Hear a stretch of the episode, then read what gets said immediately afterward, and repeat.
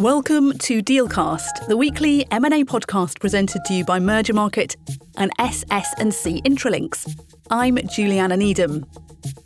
In this episode, we're looking at the record number of European IPOs that have taken place so far this year. I'm joined by Sophia Sequeira, ECM editor for EMEA. Hi, Sophia. Hi, Juliana. So, thanks very much for joining me. It's been a record breaking 2021 so far for IPOs. Can you give us some of the headline figures? Sure. Yes, 2021 is breaking records all around. Just to give you an idea, global equity capital markets have seen $1 trillion worth of issuance. To put that in context, 2020 hit that mark for the first time ever at the end of the year. This year, we're already there and we still have three months to go. Now, EMEA and, and, Europe in particular has played a key role in that overall trend. Total issuance there has um, come to $280 billion across more than 800 deals. The interesting bit is that IPOs have massively contributed to that. In the last five years, we've had usually between 15 to 35 billion dollars raised through listings in one year, in any given year. Um, this year, nine months in, and we've already seen $71 billion raised across 354 deals. Last year, the total was 110 deals. So that shows how this has been a stellar, a stellar year on all fronts. And can you talk through some of the blockbuster listings we've seen this year? Yes, we've um, had deals for everyone's taste, really. Um, although there's been a clear bias towards TMT and uh, tech and tech enabled uh, stories, and also a huge um, focus on big listings, so large cap uh, names. If we look at the podium, for example, in terms of deal size, we've had InPost, uh, a Polish parcel locker company that we might have not heard about, but that um, is capitalizing on that huge e-commerce trend, and they've raised $3.9 billion um, in Amsterdam earlier this year. Uh, then we had, for example, Vodafone listing their tower business, Vantage Towers, in Germany. And on the third place, Allfunds, which is a Spanish tech uh, fund tech platform that listed in Amsterdam. More recently, um, just now in September, uh, a, a Belgium-based chemicals firm, uh, raised 1.8 billion in Brussels. And the interesting thing is that they did it in a flash. Book build closed in two days. Um, and it's a company that is a specialty chemicals company that puts a big emphasis on their um, formulations with minimal or no hazardous substances, which really um, shines on on the ESG trend and you know the capitalizing on those ESG credentials, which are becoming increasingly crucial for investors. And those are some of the biggest listings we've seen. Can you talk us through some of the most successful listings? Yes, the interestingly, the most successful aren't always the blockbusters. So often the deals with the best aftermarket performance are, the big ones or the ones that everyone's paying attention.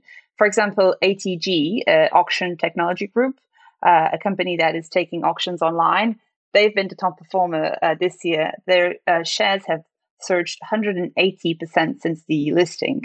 Um, other notable deals, for example, Hemnet, a Swedish classifieds group, um, Trustpilot, which uh, we may know from the, you know, when we're looking for reviews online, um, and also Allfunds, which I mentioned earlier, they have all done very well with performance of about 40% up since since the listing. Um, another interesting success is that of Bridgepoint, the private equity firm. Uh, it's a type of deal that we haven't seen much in the past, but that has been very well received by the market in, in July. But it hasn't been good news across the board, has it, for companies listing? Can you outline some of the more challenging IPOs that you've seen? That's right. It has been a, a, mixed bag in terms of performance. And even just today, Icade Santé, uh, a French company uh, focused on healthcare real estate, uh, pulled its listing despite having covered uh, its IPO book. They cited market conditions, and there was, in fact, a spike in, in volatility. So we can tell that even though the market is wide open, not everyone is able to, to list successfully. Um, the real flop of the year has been Deliveroo, though, and that's the one that people keep coming back to. It was meant to be the uh, tech darling of the London Stock Exchange, and you know it was meant to show people that the UK was open for business when it came to tech listings. But investors were really critical of its lack of ESG credentials in relation to workers' rights. And the syndicate they just didn't get the pricing right. So shares sunk about 30% on their debut. Um, the stock then briefly came above the IPO price, but it is trading again in the red. Uh, and there are lots of questions around its profitability, those ESG topics, and also as restaurants reopen, there's also the question of whether demand will stay up as, as people start to go out a bit more. And Putting aside Deliveroo, what's driving the flurry of IPOs? I mean, obviously the market was largely shut. It was it was massively uncertain last year with the start of the pandemic, and arguably it's been uncertain much of this year as well. Although we've had the huge fiscal stimulus across the globe, which has has kept things largely afloat. But but what what is driving the flurry? It is true that despite some uh, you know spikes in volatility, the market has been incredibly open and welcoming. I think it's really about the all-time high valuations. So as investors, they, as they look for yield and, and and they find that in equities, that is driving prices up. And so government stimulus, low treasury yields, those have contributed to the attractiveness of equities. And so when a company looks at their peers and sees that they're trading at very appetizing valuations, they go, why not? A listing becomes a very attractive option. At the same time, the type of vendors considering an IPO is widening. So it's not just private equity, for example, which has played no small part in the boom. It, has been uh, private equity has been a huge source of deals, but then we're also seeing lots of different types of uh, vendors. So founders bringing their companies to market, VCs, corporates uh, reorganizing their units and, and listing separate divisions. So the supply has been incredible, and it has also been very good in terms of quality. So very large assets, very high quality, and that has kept up demand as well. And do you think the European market is becoming more tech friendly? Obviously, most of the big technology companies list in the US, but is, is Europe being seen as a, a, a good option? I think I think to a certain extent, yes. Some companies still go to the US. So, so for example, European assets that decided to list in, in the US this year include Oatly, you know, the uh, the Swedish oat milk brand, um, on-demand trainers, Swiss trainers, um, but also on the tech side, Sportradar, also a Swiss company that listed in the US. But in fact, we've seen quite a few listings in in Europe. So, uh, for example, the you know, Allfunds Darktrace has been quite successful as well in the UK. So there's definitely space for that. I think the interesting thing is that it's not just about the UK. The UK has changed, has, consulted on changing some of its rules, and it, it can allow for dual class shares, for example. Um, so it, it is trying to welcome more tech companies. It's, it's putting a big, uh, putting lots of resources and big emphasis on that, despite Deliveroo, and, and there have been tech uh, successful tech listings after Deliveroo, like Darktrace, but it's also about other markets. So we see that Amsterdam, for example, has been um, you know, very popular in terms of listings. Um, and, and so they know there's that option there. For some names, it will still make sense to go to the US, but that is uh, an additional layer of complexity, right? So you have to um, comply with SEC uh, requirements. You have to, you know, in terms of accounting, investor relations, all of that. So companies really think twice before doing that cross-border listing or going to the US. And I think they often find a suitable home in Europe. And you mentioned it a couple of times, particularly in relation to Deliveroo. But the ESG credentials of companies has become one of the biggest corporate trends. How important is it for investors, particularly looking at, at companies that are looking to IPO? What we're hearing from the market is that it's increasingly becoming it's not a nice to have anymore it's a must have it's not something that you know they can add as a, a couple of bullet points in their prospectus or, or their equity stories. It is at the core of the equity story, uh, of their pitch, and it has to be thought through. It can't just be an, an afterthought. And investors are very critical of that. And it's on the environmental side and it's also on the corporate governance side.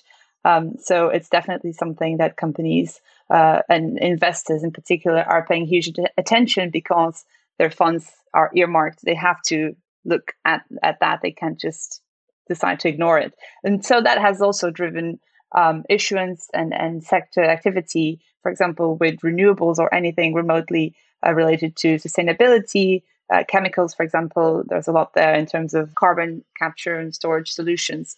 Uh, so that's definitely something that is impacting the market. And crystal ball gazing, is this level of activity set to continue in the latter part of 2021 and going into 2022?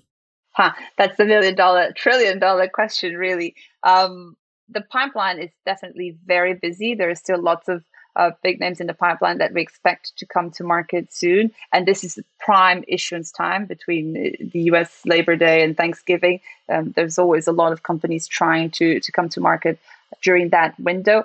Now, the key thing is there are some signs of investor fatigue.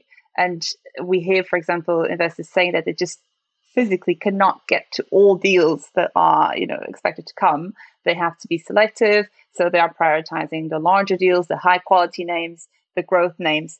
Um, and, and so there will be some deals that won't be able to to complete successfully. The other thing is that as we come to the end of the year, investors often become a bit more conservative as they look to close their books towards year ends. So that might also impact um, activity. Now, for example, we have Geely uh, bringing Volvo cars uh, to market. That could be a $20 billion company, right? So that would be a massive deal.